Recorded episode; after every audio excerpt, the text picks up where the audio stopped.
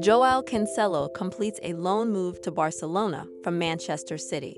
The Portugal full-back deal contains an option to buy the player on a permanent basis. The fee is in the region of twenty-five million euros. Cancelo's second loan spell in seven months, after he joined Bayern Munich at the end of the previous transfer window. Cancelo's departure came as a shock, given what a hugely important figure he had been for City during their title triumph. Cancelo is a dynamic and versatile fullback known for his exceptional technical skills and offensive prowess.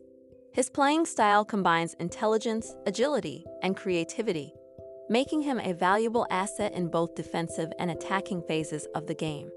Cancelo's dribbling ability stands out, as he confidently takes on opponents, often initiating attacking moves from deep within his own half.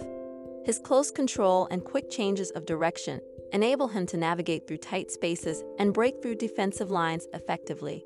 A modern fullback, he excels in providing width to his team's attacks, stretching the opposition's defense and creating additional passing lanes. His remarkable crossing accuracy, whether from deep positions or after cutting inside, adds a potent dimension to his team's aerial threats.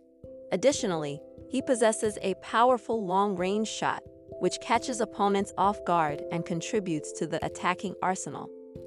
Defensively, Cancelo's agility and anticipation aid him in tracking back and dispossessing opponents. His tactical intelligence allows him to read the game well, intercept passes, and make timely tackles. While he prioritizes his offensive duties, he also understands the importance of maintaining defensive stability, often choosing the right moments to join the attack. Remember to follow Golia. If you enjoyed the episode, tap the love heart and share it with a loved one. You can always comment on the episode via Spotify mobile app by replying to the episode question. Your comment will get pinned to the episode for everyone on Spotify mobile app to read and react to it.